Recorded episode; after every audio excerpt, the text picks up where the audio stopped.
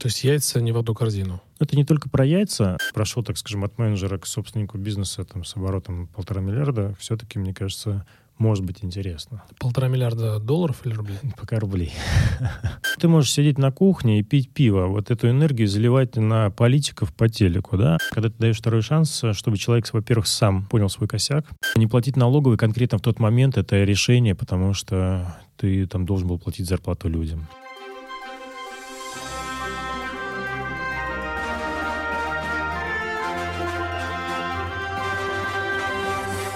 Привет, друзья! Вы слушаете подкаст «Зачем я это делаю?» Я Иван Нестратов, автор ведущий. Главный вопрос программы «Зачем ты это делаешь?» Ты работаешь, чтобы что? Вопрос, который поможет нам стать продуктивней. Подкаст про людей разных профессий и сфер деятельности. Мы говорим про путь в бизнесе и жизни, через труд и настойчивость.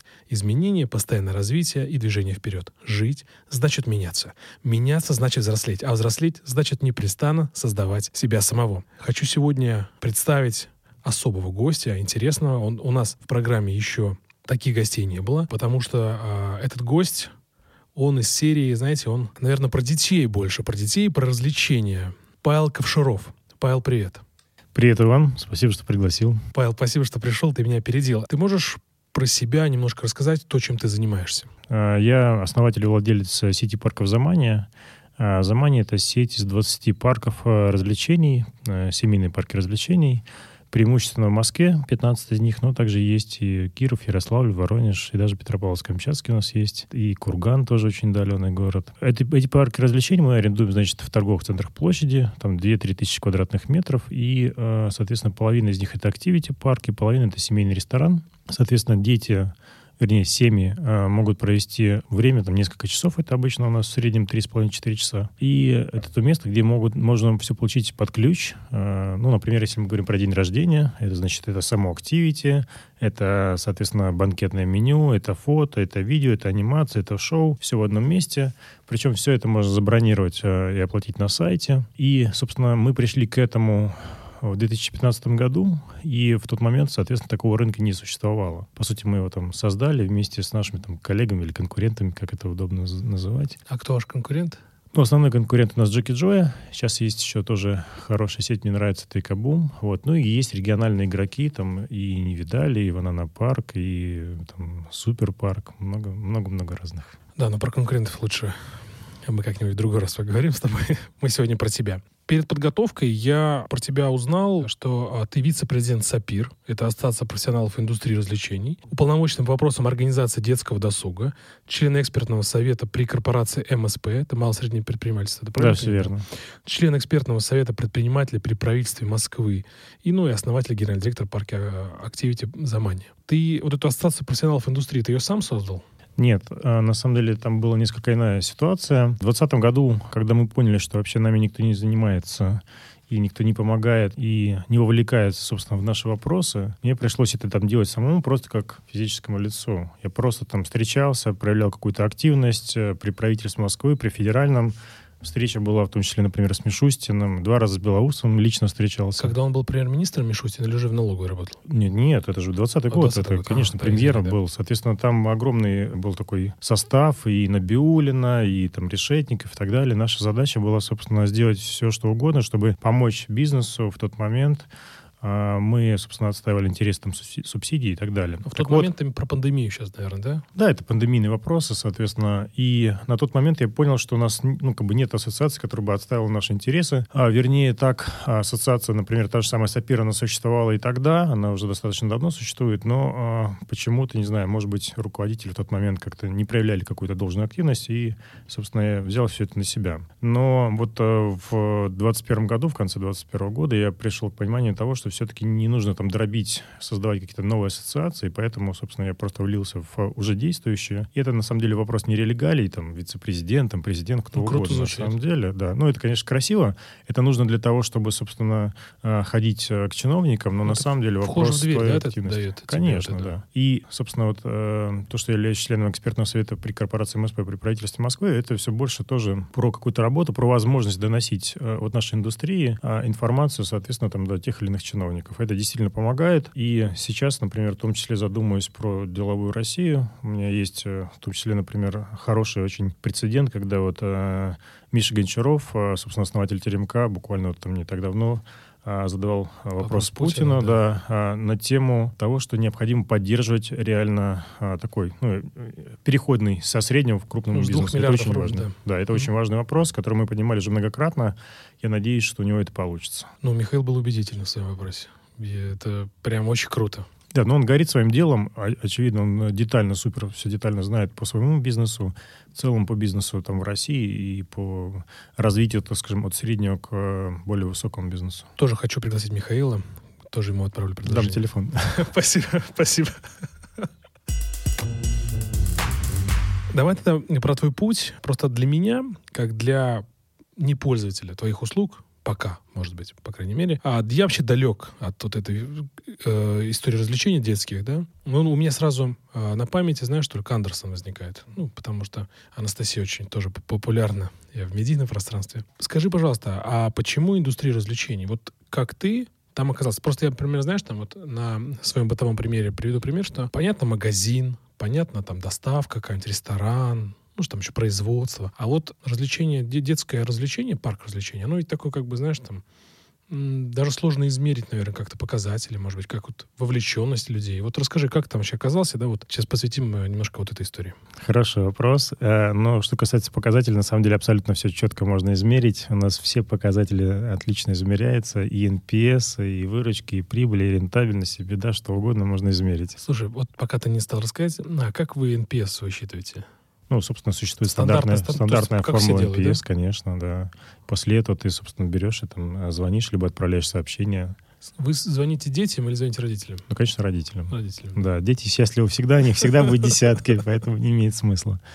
Окей, все, давай. Э, да, продолжим. что касается вообще рынка развлечений, э, я пришел, соответственно, это в 2015 году. До этого 12 лет в телекоме проработал, э, в Йоте, в Мегафоне, в Теле2 на разных всяких важных, интересных позициях. И после Йота, в том числе, у меня был такой период опыта инвестирования в венчурные стартапы как бизнес-ангел. И а, одна из этих инвестиций была как раз футбол. Это детские услуги. Я лично тогда неплохо заработал.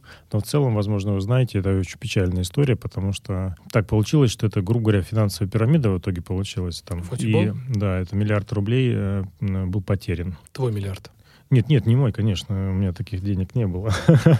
Я имею в виду, что это было огромное количество инвесторов, насколько я знаю, порядка 150, и огромное количество просто потребителей этой услуги. Но э, я понял главное, что на самом деле э, это там, детские услуги, э, это голубой океан на тот момент был. Э, также я понял для себя, что я сам хочу операционно управлять, что не хочу просто там какие-то, какие-то там э, деньги инвестировать. И, соответственно, принял решение, и в том числе нашел своего партнера будущего, там, э, Сашу Маркова, с которым мы начали этот бизнес. Мы детально проанализировали его и поняли, что действительно это интересная история тем более а, тот формат, с которым мы заходили, его не существовало. Индустрия развлечений, да? Это не просто индустрия развлечений. А в одном месте, получается, у тебя и общепит, семейный ресторан, и развлечения, там, и как бы дни рождения, и все под ключ, да? Как бы компоновка в одном месте, это ну, как бы как раз и есть самое интересное. То есть на стыке разных совершенно бизнесов, получается. Разные индустрии там, получается. Да, да? и как раз именно это а, пользовалось там, очень большим успехом. После того, как мы первый парк открыли, у нас было настолько много там гостей, что мы, в принципе, вам первые два с половиной или даже три года вообще не рекламировались, в принципе. Обалдеть. Вот да. это успех вообще. Да, то есть э, просто мы открывались, мы только и успевали, чтобы, собственно, построить новый парк и сделать его там наиболее интересным. Обалдеть. А сколько строится обычно? Цикл полгода. То есть одновременно получалось э, строить там где-то 4-5 проектов. То есть правильно понимаю, Павел, что ты и твой партнер, вы законодатели моды, индустрии развлечений в Российской Федерации? Ну, я себе все лавры не буду приписывать. Э, у нас мы начинали вместе, как раз и говорил с нашими конкурентами, первый проект в Питере построили. Они продолжили в Питере, мы потом, соответственно, в Москве. Но в целом мы очень многое привнесли, безусловно, в эту индустрию.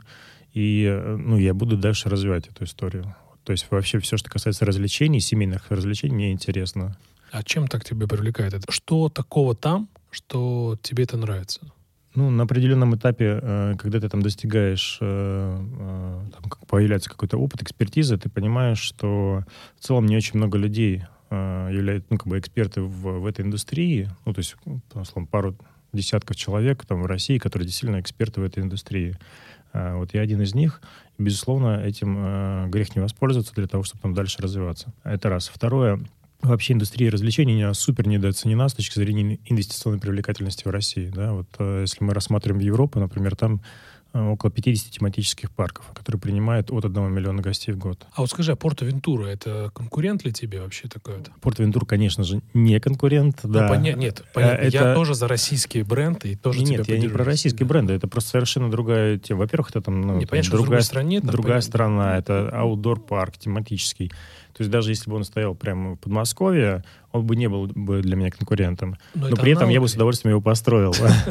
Я очень хочу построить огромный э, парк Подмосковья, не знаю, гектар на 50. А вот сейчас э, в Коломенской? Э, дело в том, что тематических парков развлечений или там парков аттракционов у нас на самом деле нету. Ни в Москве, ни в Подмосковье. У нас единственный маленький парк, сказка и все. То есть, на самом деле, емкость э, огромная э, и потенциал огромный. Это мы говорим только про аудор, если. Также есть огромный потенциал еще в индоре. Вот мы занимаемся детьми от 2 до 10 лет, а подростки, на самом деле, условно, получается, Э, мимо кассы. То есть ниша такая. Да, с ними тоже надо работать. Со взрослыми тоже. То есть, на самом деле, если раньше у нас были, условно, космики с боулингом и бильярдом, то сейчас, получается, в принципе, тоже ниша пустая. Тот же самый космик ушел, а все, что там было до, до этого, там боулинг, бильярд, это устаревшая уже история, да? Ну, разве сейчас это интересно кому-то вообще? Бильярд, боулинг, это я говорю о том, что ниша э, свободная, да, то есть так или иначе людям э, нужно развлекаться, им хочется развлекаться. Вопрос, что им предложить взамен боулинга или бильярда. Либо не взамен, а в дополнение, на самом деле, потому что иногда хочется и там погонять. А что сейчас взамен боулинга и бильярда?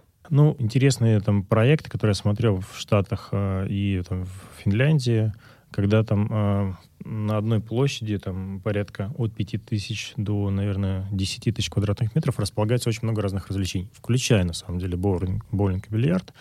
Там все, от метания там топоров, э, там VR — интерактивный гольф, интерактивный футбол, там даже вот э, комнаты, словно с настолками, типа там мафия. То есть это огромное количество набор всяких э, игр, которые находятся там на, в, в одном пространстве. А для подростков, э, в том числе, там, например, это веревочные парки, ну, как вот Панда парк известный самый в России. И все это, самое главное, находится в рамках одного проекта. У нас э, хороший, мне кажется, очень хороший, э, интересный проект это э, в Эндоре, это «Остров мечты», сам по себе парк. Я, я наверное, про него и говорю, «Остров мечты». Да, да я, я не говорю, это Нагатинская пойма, я не говорю о том, что э, мне нравится внешне там его составляющая, ну, по сути, это мол, да, торговый центр э, с магазинами и там кафе э, э, в коридорах но внутреннее там исполнение самих парков развлечений, самих э, аттракционов мне нравится. Хорошая история. Не могу оценить с точки зрения инвестиционной привлекательности, но для посетителя это классно. Ну, мне проект нравится. Я точно понимаю, что его можно и нужно развивать, и причем обязательно в том числе аутдор вокруг нужно делать. И это значительно усилит и индорную составляющую, и аутдорную составляющую тоже. То есть такая будет огромная точка притяжений. Вот, но и там, безусловно, нужно делать огромное количество всяких мероприятий и шоу, чего пока тоже не делается. То есть приглашать звезд, концерты, что-то такое? Это не только звезды, концерты, это просто, э, ну, э, если как бы были когда-нибудь в Диснейленде, да, э, то там есть, например, парад героев. Он проводится, по-моему, два раза в день или три раза в день. Обязательно вечером есть фейерверк, там, и выступление, собственно, тоже мультипликационных героев. То есть там вот эта вот контентная составляющая, она очень сильно развита. Детям э, далеко не всегда нужны сами конкретно аттракционы. У них должен быть какой-то там нитка контента, который их там ведет к какой-то там игре. Эмоции, да? Да, какая-то эмоциональная такая составляющая. Не обязательно всегда это просто крутилка, вертелка, на которой они ездят. Интересно, вот скажи, а если бы, вот э, давай вернемся еще к, к индустрии развлечений, а пандемия, да, вот сейчас сразу мне этот вопрос у меня был заготовлен, потому что мне кажется, ну, она вот, как кинотеатр, вообще индустрия развлечений, она сильно пострадала, на мой взгляд, опять же, да. Вот вы что делали в это время? Как вы вообще пережили и что и как сейчас идет работа? Это действительно суперсложное время было вообще для всей индустрии развлечений, для ивент-индустрии, ну, для, для многих, на самом деле, включая там фитнес, общепит и так далее. 2020 год, я считаю, что был так, такой, наверное, самый сложный для нас, и, в принципе, он принес огромное количество убытков, э, с которыми мы, которые мы расхлебали в 2021 году. И в связи с тем, что не было, э, я считаю, должной поддержки со стороны государства, что бы там ни говорили по телевизору, это на самом деле далеко не так было Мы, собственно, столкнулись с тем, что нам пришлось э, там одномоментно уволить там 500 человек, условно, да, еще 500, еще 500 там перевести там в отпуска. Большая часть, на самом деле, они даже сами уходили, потому что понимали, что это надолго, и мы не, не смогли бы их просто содержать. Это больно. Это, это, это очень больно, и на самом деле мы как раз именно по этому поводу обращались как раз к правительству с тем, чтобы они помогли просто вопросы там зарплаты, да. Мы заблокировали абсолютно все платежи, кроме зарплатных платежей, там и налоги, и аренда, что угодно. Никому ничего не платили. И налоги тоже не платили. Ничего никому не платили, только зарплату платили. И, собственно, в том числе благодаря, наверное, вот этой вот джар-деятельности удалось э, договориться с налоговой о рассрочке в 2021 году. Потому что если бы мы заплатили в начале 2021 года, мы просто были бы, там, условно, банкрот. Ну, потому что огромная сумма там сразу сваливается. Вот. Это, безусловно, потом договоренности с арендодателями. Павел, прости, вот, по поводу договоренностей с mm-hmm. просто налоговой. Вот скажи, твоя общественная деятельность помогла пойти в кабинет налоговый и договориться? Или... Ну, я в кабинет не ходил ни в какой, ну, на самом деле. Mm-hmm. Вот. Но в целом, да. Да, то это есть, общественная деятельность. То есть исключительно твоя популярность помогла тебе, условно, сохранить бизнес? Да. А получается, что у кого нет такой популярности, да, тот не медийный, так скажем, да, он обречен? Ну, я на самом деле э, и сейчас там ситуация не очень сладкая, например, в Ростове, в Краснодаре или там в Пензе. Вот Пензе 5, 5 месяцев закрыто. Насколько я знаю, в Ростове там год. Ну, то есть э, я, я просто не понимаю, там, как вообще можно там выжить в этой э, ситуации. А, но действительно, именно, так скажем, активная деятельность, это же не только про работу там, с налоговой, это работа с арендодателями, это там, не знаю, с банками, с кредиторами. Это там такая кипучая деятельность, которая привела к тому, что мы, в принципе, смогли вообще 2021 год встретить. Ну вот, а потом хорошие показатели, так скажем, а, половины 2021 года позволили загасить все долги, которые были э, в 2020 году. Вот, поэтому именно, в том числе вот мое общение с тобой, это в рамках моей там GR-стратегии, если так. Добро пожаловать. Да. Развитие личного бренда супер важно, потому что э, это не только про какую-то популярность, э, это про действительно возможность работать с чиновниками, э, с другими партнерами, с бизнесменами. Необходимая составляющая, да. я считаю. Часть нашей деятельности уже в бизнесе. Про личный бренд я заготовил чуть позже вопросы, и еще хочу к, к пандемии немножко еще коснуться ее. Скажи, вот зная, что вот будет вот такая вот хрень с ковидом, да, вот что такая вот история, предположим, да, так помечтаем, ты бы начал бы это делать? Я бы начал, э, но я бы, безусловно, во многих местах себе подложил соломки. Расскажи, что бы ты сделал? Ну, например, юридическая структура, скорее всего, у меня была бы другой. ИП? Ну, не ИП, конечно, но э, НДС мне сильно мешал, да. Так он всем мешает, не разве? Да. Ну, мне кажется, вот э, не все понимают, э, что НДС вообще уже супер устаревший налог, и он не нужен. Ну, то есть, э, очевидно, там должна быть замена его. То есть, отвечая на твой вопрос, я бы, безусловно, пошел, но какие-то вещи я бы стал делать по-другому, и в некоторых местах развивался бы по-другому. А можешь пример привести вот каких-то там таких вот там два-три наболевших того, чтобы ты сделал бы по-другому, развивался по-другому? Вот мне прям очень любопытно. Такая рефлексия. Да, э, я думаю, что, возможно, работа с э, отдельными инвесторами э, в разных проектах была бы более эффективна, нежели с одним большим в рамках общей компании. То есть яйца не в одну корзину? Это не только про яйца, это про то, что там как бы это отдельный бизнес. И штука в том, что когда ты инвестор конкретно взятого проекта, ты, скорее всего, будешь готов его поддержать в сложное время чего, собственно, у нас не происходило. Я там вытягивал самостоятельно, без, э, без какой-то помощи инвестора, который у меня был на тот момент. А, это... То есть тебе инвестор в этот момент не помог? Ну, я бы сказал, мешал, э, скорее. Об этом потом расскажу когда-нибудь в книжке. Я не могу пока рассказывать все детали. Поэтому работа там вообще с партнерами, с инвесторами — это супер важная история, с которой нужно там с самого начала заниматься. Юридическая структура и вообще налоговая эффективность — это то, чем нужно думать ну, просто постоянно, консультироваться там и так далее. А, возможно, я, понимаю всю эту историю, не пошел бы в регионы, в частности, Воронеж, там, Курган, ну и там Ярославль, потому что э, там более низкая рентабельность, особенно если ты когда работаешь, так скажем, э, все, все правильно, честно делаешь. И эти деньги помогли бы мне э, более активно развиваться там, словно в московском регионе. Ну, там, где больше денег? Там, где э, не только больше денег, но как оказалось, э, чиновники э, более вменяемые и э, действительно больше готовы сотрудничать. Ну, бизнес-ориентированно. Более бизнес-ориентированно. Я тоже на это смотрю, сейчас наблюдаю, что в Москве прям, ну, мне кажется, Да. прям за бизнес больше. Да. Как-то слышат. Э, Ну, больше не скажу, Боль- что прям ну, больше 100%. слышу, да, ну, извини, тут, да. например, условно, тот же самый штаб по защите бизнеса, да, который есть при Департаменте предпринимательства и национального развития Москвы, э, Фурсин его возглавляет. Э, Я считаю, они отрабатывают очень круто.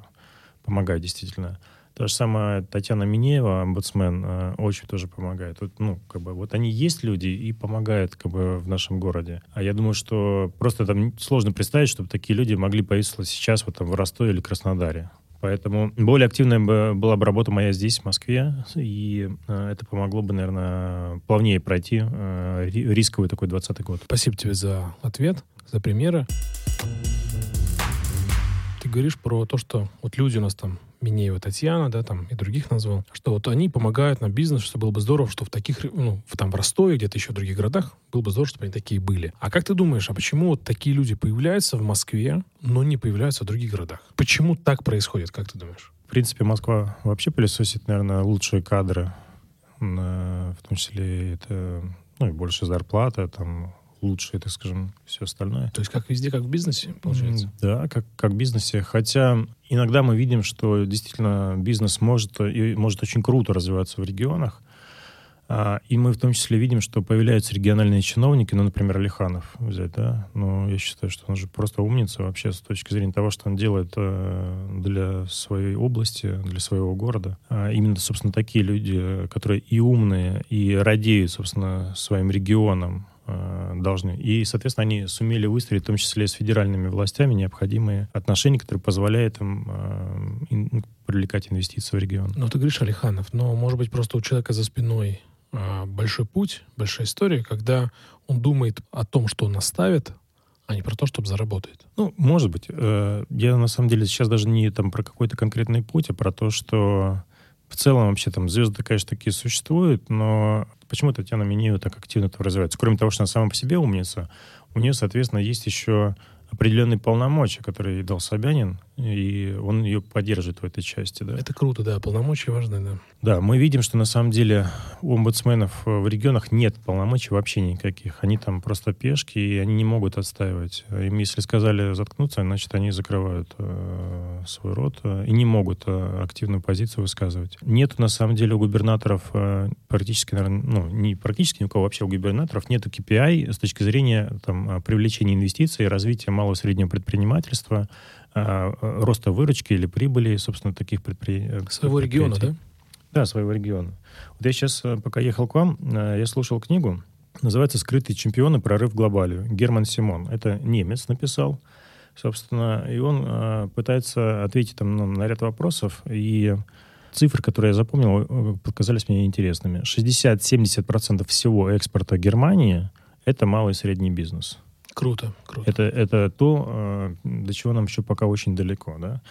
А, И как раз, э, собственно, самый крутой экспортер вообще в мире Ге- э, Германия, и именно из-за малого и среднего бизнеса. При- Причем он там вводит такой термин, называется скрытые чемпионы. То есть это те компании, которые средний бизнес, о которых мы мало чего знаем, но они являются крутыми экспертами в какой-то определенной области. Не знаю, ну, например, такие, да? микроскопы делают условно, да, там или еще что-то. И они по, по всему миру поставляют это. Они самые крутые именно в этой области, в этой экспертизе. И они с самого начала ориентируются на экспорт, на международную историю. Э, Вот это именно то, чем нам необходимо заниматься. И, как мне кажется, сейчас только-только и только в Москве начинают действительно э, ставить задачи, там, ну, тот же самый Собянин, э, Перед корпорацией МСП, кстати, такая задача стоит в итоге. Перед Александром Исаевичем. Поэтому это направление обязательно, которое там нужно развиваться. Для меня это тоже интересно, потому что я тоже хочу, так скажем, экспортировать только услуги. То есть ты хочешь Заманию вывести в зарубеж? Абсолютно точно, да, я хочу. И на самом деле у нас же там была история, мы анализировали очень сильно американский рынок, и в 2020 году э, я уже там открыл компанию, инвестиции туда перевел, площадку нашли, но слава богу, что я не успел подписать договор аренды, потому что это, конечно, была бы э, такая катастрофическая ситуация. Ну, вот. Поэтому я просто отложил эту историю, но я точно туда пойду. Именно в Америку, да? Да, да. Ну, и как самый ликвидный, капиталоемкий рынок, и просто э, там проще все масштабировать. Ну, то есть, если ты, например, условно открыл в Польше проект, как мой, ну, максимум ты откроешь, ну, еще пять. Потом тебе нужно условно идти там в Чехию или в Германию или во Францию Ну, и так далее. еще. А в каждой стране есть куча своих там лицензий, сертификатов, ну и так далее, так Ну, далее. бюрократия вся вот эта. Да, то есть вот с точки зрения услуг это сложнее масштабировать, поэтому, конечно же, этот рынок наиболее интересный. А ты планируешь за Мани заниматься много лет? Или ты планируешь довести до какого-то предела и потом продать бизнес? Или еще какие-то планы в планах что-то развивать? Я, я не зарекаюсь. Сейчас э, у меня в голове там достаточно большие амбициозные планы. Э, Хочется создать акционерное общество. Я это сделаю, да, наверное, в этом году. Привлекать туда буду, соответственно, акционеров небольших, там буквально от 1 миллиона рублей. э, И мы будем консолидировать рынок здесь, и пойдем и в страны СНГ, и сделаем себе очень хороший задел на там, американский рынок. А когда будет IPO? А я не знаю, нужно ли оно вообще. Такой, это просто вопрос, э, я спросил, потому что сейчас модно, Это просто хайп. модно, модно, модно выходить на IPO. Э, Входить на IPO э, было модно в 2020-2021 году. Сейчас все, что вышло там в середине 21 в конце 21 сейчас, это Дыры закрывать. потери, потери денег инвесторов. Хорошо. Поскольку я занимаюсь IT очень давно, э, очень интересная тема про ресторанку у тебя спросить. э, Пару вопросов задам. Вы сами делаете ресторан или вы приглашаете каких-то рестораторов и все Сами делаем. Все сами. Да, весь общепит у нас сам- свой. Я не считаю себя там ресторатором. Вот. Э, Мы там обеспечиваем там должное качество, вкус, э, обслуживание в рамках наших проектов, но я не ресторатор. Вот. Но и так как ты айтишник, то э, скрытый вопрос, мы используем учетную систему Айка. Да. Только вчера встречался с человеком, кто продает очень много айка. Мгм. А почему выбрали айка? Да, я спрошу. Но она в тот момент была э, наиболее интересной, то есть это в рамках, так скажем, одной учетной системы. Сразу у тебя все было и фронт-офис, и бэк-офис, э, и там Waiter, специальное приложение для официантов. У AirKeeper там не было такой ситуации. По сути, там было, по-моему, три разнорозненных продукта, которые были сложно интегрированы между собой. У нас и Кайка куча претензий на самом деле. Вот, я общаюсь с генеральным директором и высказываю ему. Что, Вот. что он тебе говорит? А, ну, на, на самом деле он пытается помочь, пытается там пойти навстр- фамилия. навстречу. Вот. Ну, собственно, уже они большие. У них сейчас более интересно это выход там, на там, европейский рынок, там, американский. Ну, Айка Cloud, этим- вот эта история еще они... э, облачную историю знаю, что они пиарят. Ну что же, пожелаем им удачи. А почему вдруг решил сделать сам ресторанку, а не нанять кого-нибудь, я имею в виду, там, приглашенный ресторан сдать в аренду и, и получать деньги с этого? Ну, тут нужно понимать, что это там, 40% моей выручки, во-первых. Вот. И, во-вторых, да, это, это много. Ну, отдавать кому-то столько выручки будет, наверное, неправильно. А это раз. Во-вторых, э, это, как я говорил, все под ключ в одном месте. Ты, э, если тебе вдруг там кто-то накосячит с точки зрения еды, то ты потеряешь клиента, и он к тебе просто не вернется. Поэтому ты должен отвечать за весь комплекс. Ну и нужно быть честным, э, что мы рассматривали такую возможность, в 2019 году. Мы проводили переговоры там и с шоколадницей, и с Росинтером. И как раз к нам приходил э, Гонзалес, э, вице-президент Росинтера, он посмотрел, говорит, блин, ну у вас настолько все хорошо, что я не понимаю, зачем нам сюда приходить. А, мне это, безусловно, польстило очень сильно. Вот, э, но мы такую возможность рассматривали. Ну, зато честно. У меня был а, управляющий директор шоколадницы. Хорошо. А на чем вообще вы управляете а, своими Какие эти системы Какие используем? системы, да, что, что, что считаете, э, где там считаете гостей, какая-то система лояльности. Все расскажу. Да, давай, рассказывай. Без затайки. Э, Собственно, основная учетная система сейчас у нас Айка. Айка, еще раз, это и на кассах стоит фронт-офис и бэк-офис, то есть в том числе на кухне. То есть от момента, когда официант принял заказ, э, э, к повару попадает понятно, заказ и так далее. Да. все это Айка. Дальше, соответственно, у нас э, есть CRM-система, это Bittrex24. У нас мы достаточно там, много инвестировали в нее, и это супер инструмент для нас, потому что там сотни тысяч записей наших гостей, ну, абсолютно все, кто к нам приходит, мы их записываем, да. Э, Мы знаем, когда у них дни рождения, имена, фамилии, там, телефоны, и с этим работаем. Сейчас мы договорились э, с Prime бонусом по системе лояльности, вот, и будем э, интегрировать, безусловно, с CRM-системой. Э, Мы используем пока сервис Guru как систему для обучения, но у нас есть к ней претензии. Мы, на я, я писал, на самом деле, тоже основателю, мы общались, но, так скажем, он тоже в такую, я так понимаю, сложную ситуацию попал. Возможно, мы будем на iSpring менять. Бухгалтерская система 1С, э, финансовая, там, соответственно, э, Bitfinance. Просто гордость за мою компанию. Очень рад. Так. Да. Ну, соответственно, мы вот... А к Битфинансу у тебя есть какие-то вопросы? Ну, у нас были вопросы, я сейчас там точно не знаю, но у нас точно были вопросы, да. Если у тебя есть вопросы, э, можешь мне написать, я тебе э, помогу Хорошо. Э, их решить. Да, сейчас один из вариантов развития заключается в том, чтобы переходить на самом деле с Icon на 1С, чтобы увязать вообще все как бы в одну систему, потому что нам очень важно, чтобы э, мы сейчас там сделали автоматизацию закупочной деятельности, чтобы это все там было в, в одном контуре. Потому что как только начинается вопрос интеграции, любой, там, Айка, 1С, там, Bittrex, это просто жесть какая-то. Это боль. Обмены, друзья, это боль. Ну ладно, мы не будем уходить в айтишную тему, а хотелось бы. Ты очень сильно погружен, ну, прям в операцию, ну, то есть в IT, то есть как бы вот, я тебе так скажу по опыту, что не со всеми, а там, когда ты общаешься с собственниками, там, генеральными директорами, они настолько погружены, ну, то есть прям до деталей, что вот там-то я использую один, сейчас, прости, там-то я использую Bitfinance, а там я использую там то-то, то-то, то-то. То есть, ну, как бы это большая редкость. Ну, по крайней мере. Да, на самом деле я же буквально только последний, наверное, год, ну, может, полтора не, э, операционно не управляю. А до этого я с нуля построил компанию. Естественно, я супер детально знаю все, что там есть внутри. А, но несмотря на даже на то, что сейчас генеральный директор у меня там ну, есть ставленный, э, я все равно еженедельно провожу встречи по всем, ну, со всеми руководителями, включая генерального. И по основным каким-то ключевым вопросам э, я стараюсь э, самостоятельно там проявлять активность. Ну, например, я понимаю, что нам нужна система лояльности, и я топлю за нее. Я понимаю, что мне нужно ввести систему кредитования, и я топлю за нее. И я там постоянно спрашиваю, долблю там, я понимаю, что иногда это может быть неприятно руководителям, да, но тем не менее, да, я считаю, что это очень важный момент. Ну, или вот простой пример. Я, там, мне прислали ссылку для оплаты. Я смотрю, на этой ссылке нет возможности оплатить Apple Pay, а у меня, у меня iPhone. Я говорю, ну, как бы так же нельзя. Я сделал все, чтобы в течение недели она появилась. Вот. Это клиент-ориентированный подход э, сервисный, который я, собственно, сейчас очень э, хочу, на самом деле, гораздо больше этому внимания уделять и рассказывать об этом в том числе про клиент-ориентированность ты хочешь рассказывать э, на, ну, как бы на all, да, вот эта вся история? Ну, я буду рассказывать э, в соцсетях своих, э, да, в книге писать. Ну, я считаю, что это на самом деле супер важная история. Ну да, люби своих клиентов. Да, иногда, правда, есть такие клиенты-террористы. В целом, да, безусловно, там очень многие вещи можно и нужно делать, и для этого всего существуют специальные инструменты, механики. Скажи, а вот, Павел, ты хороший вещь сказал. Клиенты-террористы. А вот что ты с ними делаешь? Ну, твоя компания что с ними делает? Как вы с ними работаете? Безусловно, мы работаем юридически, некоторые вопросы отрабатываем, да, ну просто когда приходит, и ты понимаешь, что он просто хочет э, денег, ему вообще плевать на самом деле, там, что на самом деле происходит. Ты имеешь э, он отравился там или еще что-то? Ну да, там делают вид, что там что-нибудь подвихнул, поломал или так далее. Ну, у нас конкретный пример был участковый, который отвечал за там, торговый центр «Золотой Вавилон», тогда еще раньше называлось. Он к нам... Сейчас, по-моему, Европолис называется. Да, Европолис. Он к нам приходил, говорит, ну, как бы, я ожидаю вознаграждения. Мы говорили, вот туда иди, пожалуйста, и не возвращайся.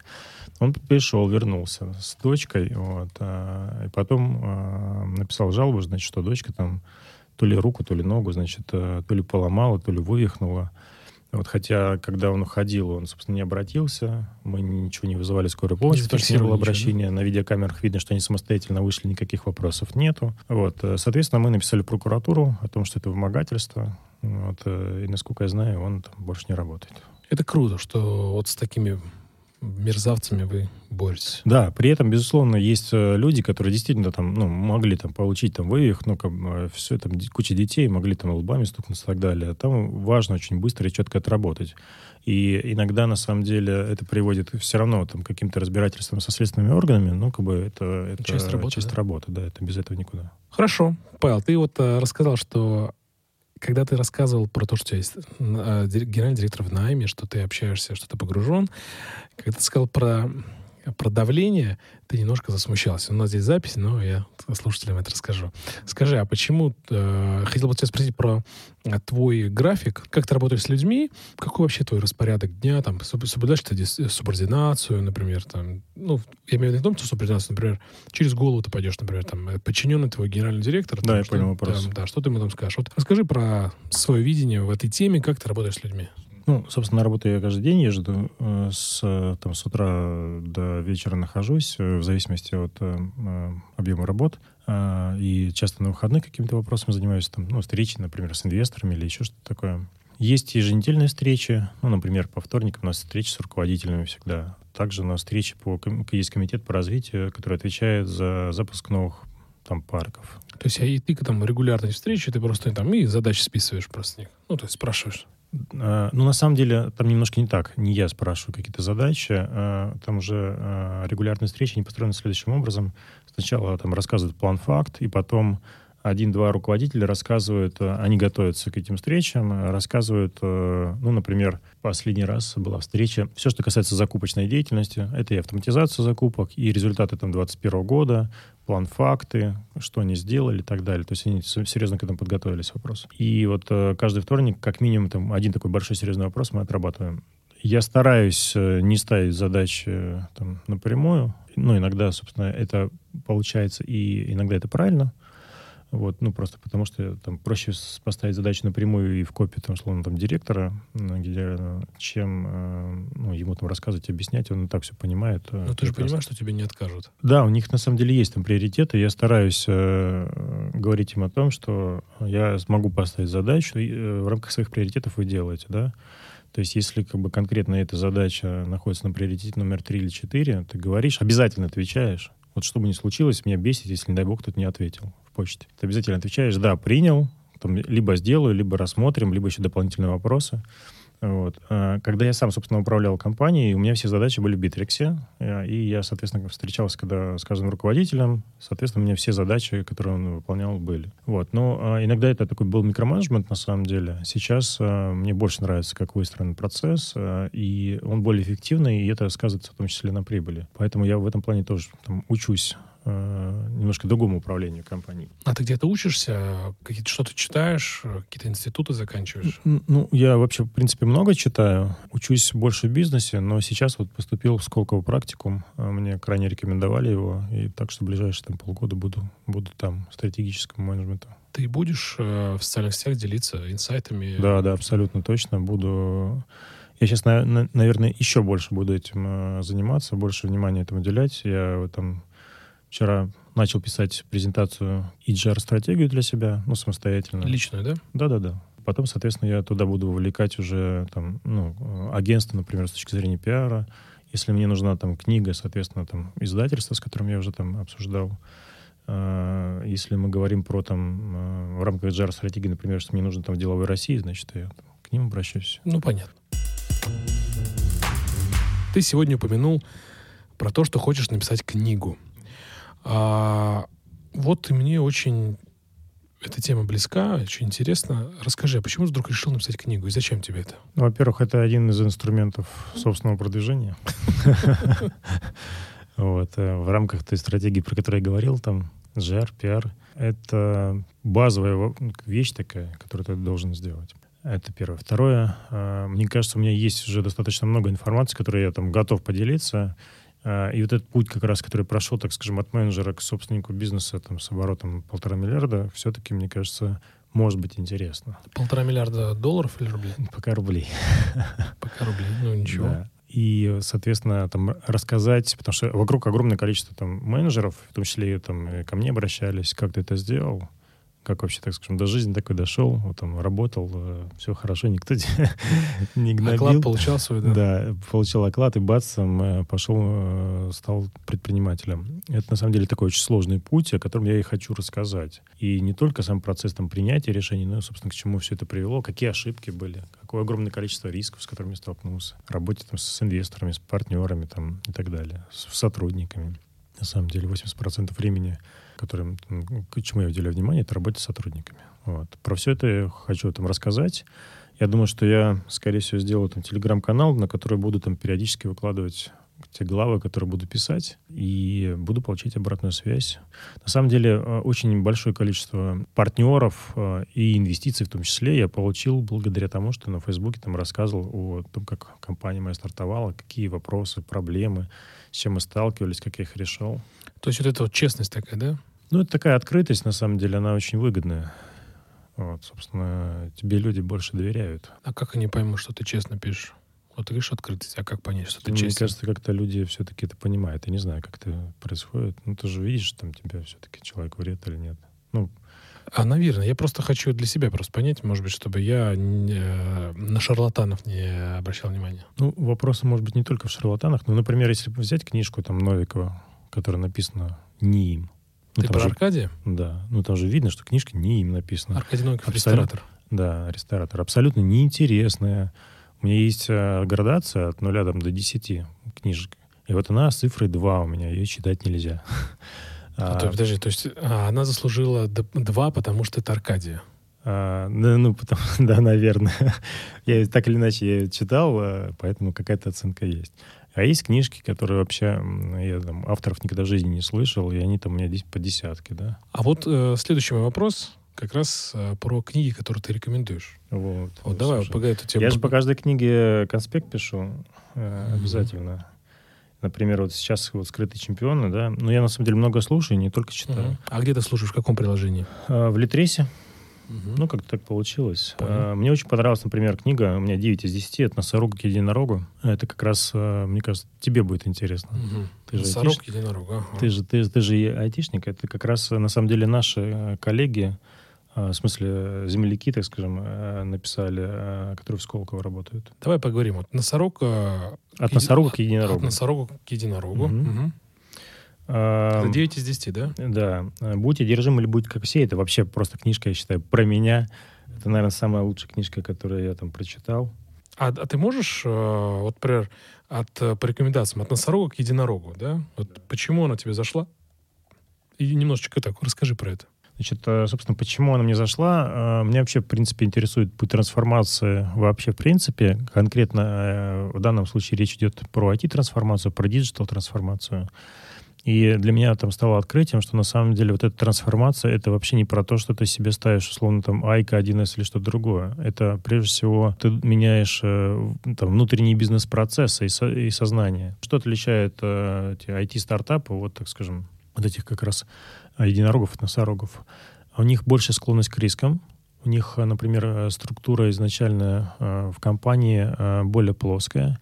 Если более плоская структура, значит, ты берешь на себя больше ответственность. И вот, опять же, возвращаясь к рискам. Ты не можешь реально достигать крутых результатов, если ты по-настоящему где-то там не рискуешь и не даешь рисковать другим. И вот это, наверное, одно из ключевых отличий вообще, там, то есть вообще не, не про IT речь идет. И этому нужно, на самом деле, более э, детально там уделить внимание. Понял тебя. Слушай, прям так говоришь, аж прям мороз по коже. Так, давай дальше. Будь э, одержим или будь как все. «Будь одержим или будь как все» — это потрясающая книга. Ну, на самом деле, там в названии все сказано, что если ты, собственно, испытываешь страсть к тому, что ты делаешь, если ты кайфуешь от этого, то у тебя там не 20-й год, ни какие-то проблемы, они тебя, на самом деле, с пути не собьют. И все равно там рано или поздно ты достигнешь там э, той точки, к которой ты шел. Ну, то есть есть энергия, есть результат. Да, еще раз, самое главное — страсть. Иногда, может быть, у тебя дохрена энергии, если можно так выражаться, Да, можно. но можно. ты можешь сидеть на кухне и пить пиво, вот эту энергию заливать на политиков по телеку, да, а иногда ты просто берешь там и делаешь. Просто поднялся, пошел, начал делать. Это вот про страсть к тому, что ты делаешь. Я считаю, что потрясающая вообще книга. А Дальше «Экономика впечатлений».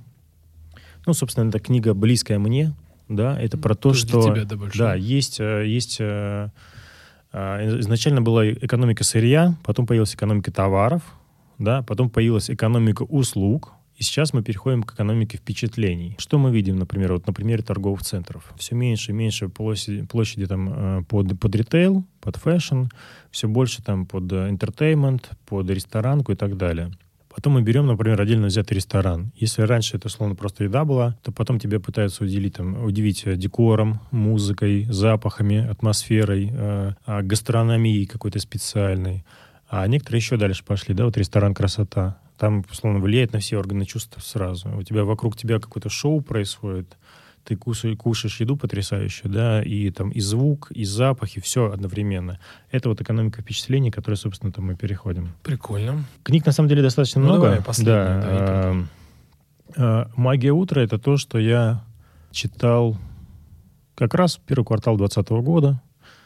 А, нет, не первый квартал. Второй квартал как раз весной. Я прям вышел, как сейчас помню, я за городом уже вышел, думаю, так, ну что, какую книжку я сейчас скачаю, чтобы было, чтобы там драйв какой-то дополнительный был. А я это прям было 6.30 утра, я что-то там рано встал. И я прям скачал эту магию утра, потому что где-то слышал. И у меня так зашла как раз про, кроме прочего, про то, что вставать над раном, рано, да, а, и про то, что ты а, ряд, так скажем, дел ты ну, просто обязан делать просто постоянно, а, каждый там день. О чем там речь идет? После этого я, на самом деле, начал дневник писать. А, может быть, немножко вру, может быть, чуть пораньше начал писать. Ну, то есть я вот уже там два с половиной-три года пишу дневник. Каждый это очень, день? Каждый день, да. Это очень важный для меня такой ритуал. Дальше они там э, говорят о том, что там, безусловно, спортом надо заниматься, ну, как бы в этой книге. И э, самое главное, опять же, это нужно делать просто постоянно. Есть некоторые вещи, которые я там не- так не смог сделать. Это, это медитацию. Я там не осилил, э, ну, не- даже не попробовал. Но на этот год стоит у меня в планах попробовать. И про такое общение еще с самим собой, про постановку целей, про благодарности. То есть слушать себя? Да, да, это прослушать себя. Вот, и в в 2020 году мне там это очень хорошо помогло. На самом деле, если будет интересно, потом а, а, все эти книги могу там показать, рассказать. Я, там, да, это я был мой выкладываю. за- вопрос, чтобы ты поделился с нашими слушателями. Я бы с удовольствием сделал бы анонс а, тех книг, которые рекомендуешь ты, и я уверен, что это будет максимально полезно и, ну, очень круто. Да, спасибо. Я на самом деле вот э, по каждой книжке вот эти вот все записи выкладываю там в свои соцсети. И вот как раз от к единорогу я еще не успел выложить. Планировал на выходных. Потому что там действительно, ну, не обязательно все читать, всю книгу. Как думаешь, может быть, саммари какой-нибудь просто читать? Да, да, я, во- во-первых, ну, мне просто нравится вообще слушать, да, там, или читать. Мне сам процесс нравится, я в этот момент отдыхаю. То есть я же не только знания потребляю, для меня такой тоже ритуал. Смотри, Павел, вот немножко техническая информация. Ты, ты слушаешь это, вот ты сейчас приехал, ты за рулем был, а как ты вот в этот момент э, записываешь в этот момент? Например, допустим, сейчас вот ты едешь за рулем, да, и у тебе там что-то он рассказывает, там, вот вы должны заниматься спортом, я, к примеру, Окей, да, и ты ну- бас и записываешь, ну, ну, какую-то заметку. Да, я на самом деле сейчас редко за рулем езжу как бы с водителем, вот. Э, Но сейчас, э, ну, просто там же есть звуковая э, история, ты голосом на- наговариваешь и все. А, то есть ты просто делаешь просто заметку голосовую. себе. Голосовую заметку. Я просто пошел по самому простому пути, не стал никаких приложений ставить. Я просто понял, что я пользовался разными приложениями, кучей всяких, и мне ничего не работало, просто потому что это нужно одновременно там, в двух-трех приложениях делать. Вот. А Из того, что на самом деле интересно, а, а, именно вот магия утра меня подтолкнула к некоторым вещам, которые я сделал и которые, с которыми готов поделиться. Да, давай, давай. Например, тоже в приложении, в заметках, я для себя сделал цели на 22 год сейчас. Ну, мне на самом деле уже 10 лет я цели пишу каждый год. И там разбиты по разным э, блокам. Вот. А также у меня есть люди, с которыми я встречался, либо хочу встретиться Мгм. именно в этом году. У Я меня пишу такой там тоже есть, лист, да. да. Мгм. А вот эти все цели, которые у меня есть, я их декомпозирую на задачи более мелкие. И Там потом... прям декомпозируешь. А, Декомпозирую здесь, да, вот э, в специальном разделе задачи, и потом я м, себе ставлю в, просто в напоминалке на неделю. Таким образом, когда я, собственно, там начинаю э, рабочую неделю, там неважно, я сегодня сделаю завтра или послезавтра, но в течение этой недели а, у меня там задача это стоит, и я ее там делаю. Также а, очень интересная штука. Я сделал себе 100 желаний, там, цели на всю жизнь. Сейчас буквально там 30 один, по-моему, 30, 31 у меня там Мгм. цель же- желания. Две из них я выполнил. А можешь поделиться? Выполнил воздушные шары в Каппадоке и зайти на Килиманджаро. Прикольно. Да, это я сделал. А можешь поделиться с какой-нибудь целью, которую ты не сделал, но очень хотел бы? Да, ну, на самом деле, половина из них это про путешествия. Ну, цифра номер 9 — это написать книгу. Вот, собственно, это то, э, чем я буду заниматься, в том числе в этом году. А, Или, например, у меня есть э, одна из задач, это э, пожить один-два года в США, но не с точки зрения, на самом деле, даже жизни, а это с точки зрения бизнеса. То есть у меня нет желания там переезжать куда-то навсегда, а, но мне интересен этот опыт. И я также сделал там листы желаний и свои, и там всех близких. Почему? Потому что когда возникает там день рождения или что-то, ты не знаешь вообще, что там дарить человеку, да? Прикольная история, да. Листы желаний близкого окружения, да? Да, да. А, И э, одна из там вещей, в том числе, которые я делаю, по итогам, например, а, года, я обязательно пишу, за что я сам себе там благодарен, что я там успел сделать в этом году. Потому что иногда там заканчивается год такой же, боже мой. Ничего же не получилось. А потом начинаешь, на самом деле, вспоминать, э, записывать все, что сделал, и оказывается огромный лист того, что, Это классно, чего да, тебе да. удалось, э, получилось Крутая сделать. практика. А все остальные, как бы, которые ты, у тебя не получилось, ты их, безусловно, там рассматриваешь, анализируешь, почему. И в этом, опять же, помогает дневник. Потому что иногда очень сложно проанализировать в своей голове какую-то задачу. Вот я сегодня с Иваном встретился, и чего? Вот что мне это там дало, да? И вот там проанализировать иногда просто в голове сложно, а когда ты пишешь в дневнике, анализируешь, тебе это проще. Остается, да, согласен. Очень классная история, просто магия утра. Сегодня, а, поскольку мы второй раз записываем подкаст, она звучит уже второй раз у меня. Да? А здесь в эфире, Сегодня. да, потому что предыдущий герой, героиня, тоже говорил про эту книгу, про, ну, практически то же самое, что и ты говоришь. Это очень интересно, знаешь, как все это совпадает. Лайфхак. Пишу тоже вот эти, эту историю, когда ты делаешь что-то за год, просто каждый месяц пишешь, или там что-то сделал интересное, бац, оформил, чтобы не возвращаться. Такая, то есть вот, ну, мне мне так помогает, потому что спустя месяц, два, три ты понимаешь, а что ты сделал, а вроде ничего, а так хотя бы что-то пишешь, там, ну, как дневник, наверное, тоже, вот, и так попроще. Еще с точки зрения инструментов, я сейчас пришел к пониманию того, что когда я делал какую-то презентацию для себя и для других, мне самому комфортней все структурировать, все свои там идеи, мысли, задачи, и другим потом проще объяснять. То есть ты изначально сразу формируешь там свой поток сознания, структурируешь в виде презентации, да. Если, например, у на- у нас есть задача открыть э, детские лагеря в этом году, когда я пришел к этой идее, я прям написал там тренды, идеи, задачи, вплоть до того, кто там потенциально будет руководителем этого проекта, да. Я не руководитель, а я перед руководителем защищал, собственно, там эту идею, вот, а, и, собственно, мы сейчас там ее реализуем. Скажи, а вот э, защищать перед руководителями, ну, то есть твоими подчиненными, по сути, да? Насколько должен быть уровень доверия у тебя к ним, чтобы они тебе сказали, не, Павел, это херня. Ну, они мне так и сказали, только не, не, не, по, не по детскому лагерю, а там по предыдущим, когда я написал а, вообще, какой я вижу там компанию, и в тот момент у меня как-то неструктурированно все получилось, они мне так и сказали, я прям обиделся. Вот, ну, потом исправился, вот уже следующую презентацию сделал более четко. Но это какой-то уровень доверия должен быть к таким людям. Топ, это топ-менеджмент или, то есть, чтобы Ну, вот... как, как-то так получилось, не знаю там про уровень доверия, но э, ну, они смогли сказать, э, несмотря на то, что я обиделся, вот я все-таки справился и понял, что они мне сказали, доверился. Но вот вопрос доверия, как ты считаешь, вот в команде, насколько вообще это такой... Ну, конечно, это Насколько кри- нужно доверять? Вот? критичная штука вообще, что касается доверия, э, тем более, так скажем, ну, назовем это ближний круг, э, Ну да, те, кто можно там так, тебе да. верит. Особенно если там брать, может быть, сейчас не, не так, но когда команда прям полностью моя была, сейчас все-таки команда генерального директора, он ее там, так скажем, набирал. Когда мы, собственно, стартовали, э, люди, которые, так скажем, были вокруг меня, для них страшнее было не то, что там премию там не получат или там еще что-нибудь, а то, что они меня подведут. Огорчат тебя, да? Да, и это для них было там более такая важная мотивация, чем все остальное. Сейчас э, там не уверен, что прямо вот именно так. Может быть, они сейчас также испытывают к генеральному директору. Вот, но э, доверие, безусловно, важный показатель. А вот скажи, э, про доверие сейчас, да, тоже вот э, вопрос такой. Довер- Знаешь, вот э, поговорка есть такая, доверяй, но проверяй. Абсолютно точно. Да. Доверяй, но проверяй, В конечно. какой момент, э, вот в чем твое доверие? Где ты проверяешь, а где ты не проверяешь? Я так скажу, что все, что можно юридически оформить, надо юридически оформить.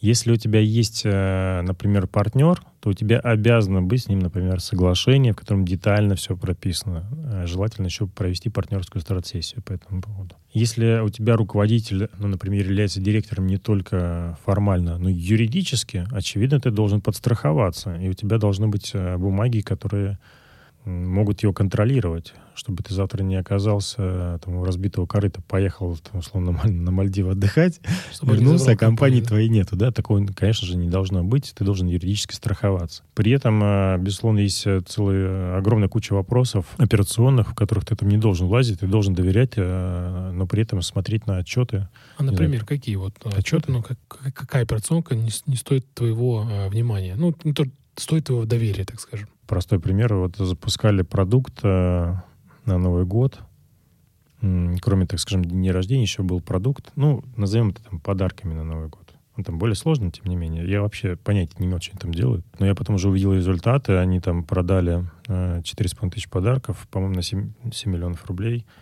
Вот, и показали мне просто результат. Я порадовался. Ну, вот, э, я там, как раньше бы я делал, я не, влазил, э, не смотрел материалы, что там за подарки и так далее. То есть уже там готовый результат. При этом, на самом деле, когда такой же продукт запускали перед Новым годом, э, бранчи, и там результат был, ну, словно ноль. А, ну да, мы потратили там денег, но для нас это была хорошая проверка запуска продукта. Ну, как бы, ну, за это ну, тоже ругать не стоит, да. Поэтому есть, э, ну, у каждого там э, руководителя есть куча своих операционных вопросов, за которые он отвечает, и я туда лезть не буду. Ты сейчас занимаешься наймом? Практически нет. А, то есть э, до того, как пришел генеральный директор, я нанимал всех, кто в офис приходит, абсолютно всех собеседовал. А сколько сейчас человек у вас? В офисе? Ну, вообще в команде вашей. В компании вообще там порядка 700, наверное, человек. А в офисе, ну, наверное, человек 50, может. Сейчас нет, сейчас это его решение, э, он нанимает. Но вот, например, по детским лагерям э, это, это отдельный как бы бизнес. Э, и до того, как я его запущу и выведу на операционку, он мой.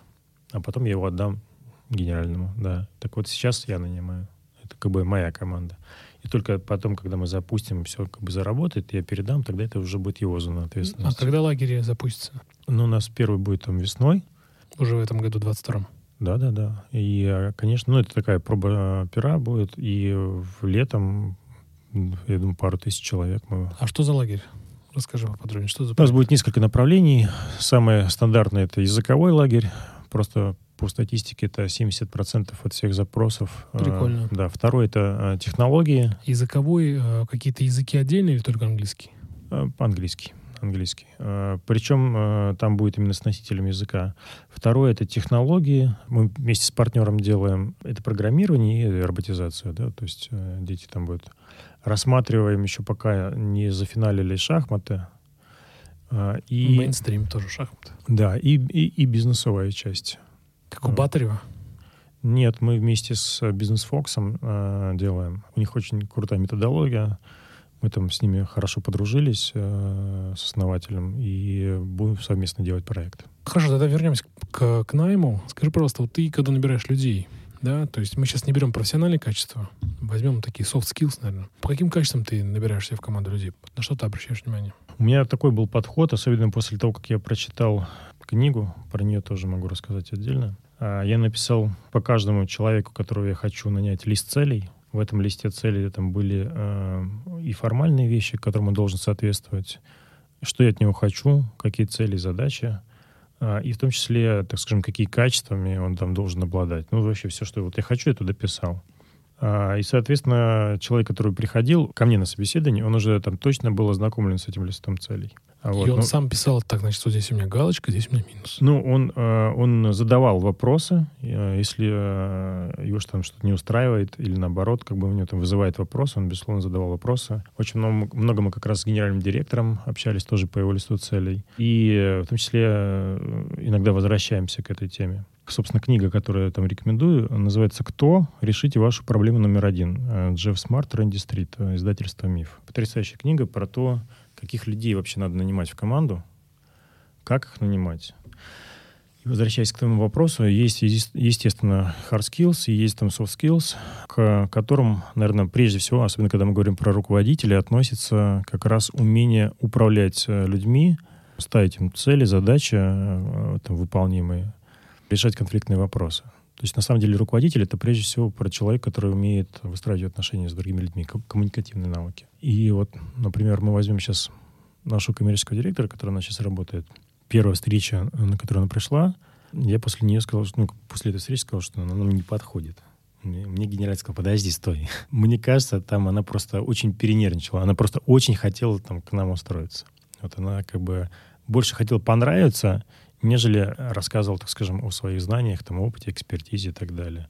И вот, собственно, там тоже дали второй шанс, и она к ней очень четко подготовилась, структурированно, значит, э, с презентацией и так далее. И как бы, тут я увидел, что человек как бы может анализировать, может там, взаимодействовать с людьми.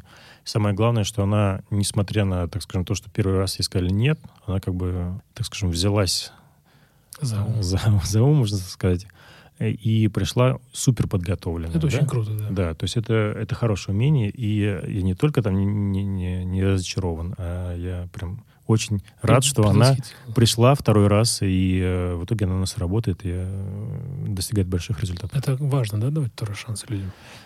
Важно. Но на самом деле очень важно, когда ты даешь второй шанс, чтобы человек, во-первых, сам понял свой косяк, желательно сам его показал и рассказал.